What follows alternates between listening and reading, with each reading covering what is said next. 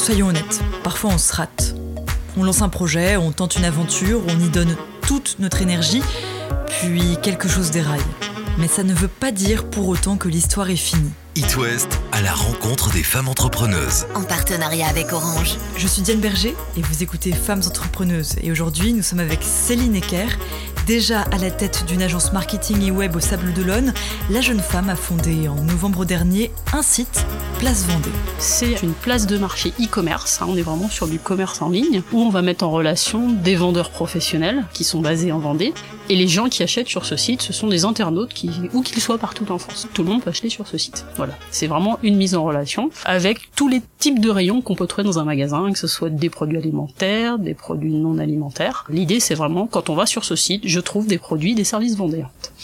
Et comment l'idée est venue? Je suis en Vendée depuis une quinzaine d'années. J'adore les produits vendéens. Il y a 6000 producteurs en Vendée. On a un des départements de France où il y a le plus de producteurs. Plusieurs fois, je me suis dit, bah, j'aimerais bien avoir un, j'aime pas trop ce terme, mais un supermarché qu'avec des produits vendéens que je n'ai jamais trouvé. Et puis d'un autre côté, on a des producteurs qui sont pas contents parce que euh, dans la grande distribution, ils sont pas rémunérés à leur juste valeur. Moi, ça fait 15 ans que je travaille dans le web. Je me suis dit, alors pourquoi pas créer, nous, le magasin en ligne. Le magasin en ligne vendéen, où on mettra en relation directement les producteurs, les consommateurs, et qu'ils soient tous rémunérés à leur juste valeur. Ça a été quoi, en 9 ans, ton pire échec?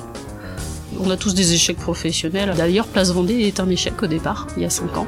Euh, alors, je vais pas le dire échec, c'est pas le mot, mais euh, c'était une expérience. On a essayé de faire le même type de plateforme à l'échelle d'une ville, euh, mais ça n'a pas fonctionné pour plusieurs raisons. La ville trop petite, pas assez de produits, pas assez représentatif des produits vendéens. Donc pendant deux ans, on a quand même fait 2500 heures de développement. Et c'est ces échecs-là aussi qui ont fait que bah, derrière, j'ai pu faire évoluer le projet. J'ai modifié tout le modèle économique et là, ça a pris. Ça commence à prendre et là, on est vraiment sur une rampe de lancement. Quoi ça devait quand même être difficile après ce premier échec. Enfin, comment ça s'est passé? J'ai mis peut-être un an déjà à le digérer. Donc on continue notre activité principale sur notre agence. J'ai mis un an à le digérer, puis je me suis dit, euh, moi je crois fort en ce projet-là, euh, pouvoir mettre tout le monde en circuit court, euh, c'est l'avenir. Je suis quelqu'un de voilà, je, quand je suis déterminé, je suis déterminé. Bon, il y a un an de digestion. Après, pendant un an, je me suis dit, je vais revoir tout le modèle économique du projet, toute la façon de faire, de ce qui a pas marché, je vais garder ce qui a marché, je vais changer ce qui a pas marché, je vais changer la dimension du projet ville à département, je vais chercher des investisseurs et là je verrai si ça prend ou pas. J'ai rencontré pendant un an pas mal d'investisseurs donc euh, qui ont cru en ce projet-là. C'est pour ça que je me suis dit que le nouveau modèle était peut-être pas déconnant. Comment on fait pour gérer émotionnellement euh, tous ces hauts et ces bas qui fluctuent beaucoup, parfois très très vite?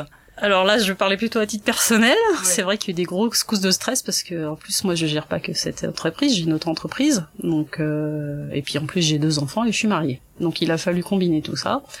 Euh, j'ai bossé soir et week-end, j'ai travaillé tout le temps, tout le temps. J'ai 37 ans. Je pensais être invincible et jeune, sauf que l'année dernière mon corps il a fait un, un blackout au mois de mars, sans rentrer dans les détails. Ça m'a fait revoir toute ma copie euh, personnelle et professionnelle. Donc depuis j'ai appris à gérer mon temps je délègue plus. Euh, on gagne pas du temps à pas prendre de pause le midi. Maintenant, je fais de la méditation. Le midi, je mange en 20 minutes et je fais euh, une demi-heure de méditation, euh, histoire de redescendre la pression, se recentrer sur soi, du sport. bah, quand on dit qu'il faut faire du sport et bien manger, avoir un équilibre de vie, être bien dans sa vie, euh, santé personnelle, professionnelle, c'est un ensemble. Et on n'arrive pas à gérer si l'ensemble marche pas. Quoi. Donc euh, voilà, cette petite euh, la baisse de régime en mars l'année dernière m'a permis de me recentrer et voilà, de faire de la méditation, euh, augmenter la dose de sport et prendre plus de temps personnel aussi pour pour penser à autre chose et ça permet de mieux revenir après dans l'entreprise et être plus efficace quoi. La clé du succès, c'est de pas être tout seul, je pense. Moi, j'ai un mari qui me suit beaucoup dans mes projets, qui m'encourage. Il est salarié aussi. Bon, il fait peut-être moins d'heures que moi, mais il fait quand même des heures. Je sais que je peux compter sur lui, ça c'est vraiment la clé. Si j'étais seule avec mes deux enfants, je suis pas sûre de pouvoir, euh, j'aurais pas mené tout ce que j'ai mené. Donc clairement, euh, on se divise à deux euh, les tâches. Hein.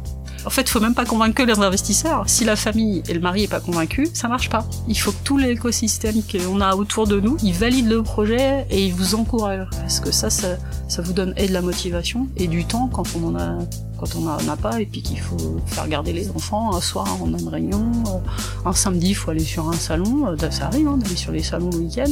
C'est pas tout le temps, mais voilà. Et s'ils adhèrent pas au projet, bah ça marche pas quoi. Il faut que tout le monde adhère et vous soutienne. Vous le savez, la crise du Covid a eu un grand impact non seulement sur la santé des Français, mais aussi sur l'économie et beaucoup d'entreprises ont souffert. Mais dans cet immense bazar qu'était le confinement, Place Vendée a réussi à s'en tirer parce que justement, vous étiez nombreux à vouloir acheter en ligne et surtout à vouloir acheter local. Et le site d'ailleurs, si vous voulez plus d'informations, c'est À la rencontre des femmes entrepreneuses, une série de podcasts originaux Paris Ouest en partenariat avec Orange.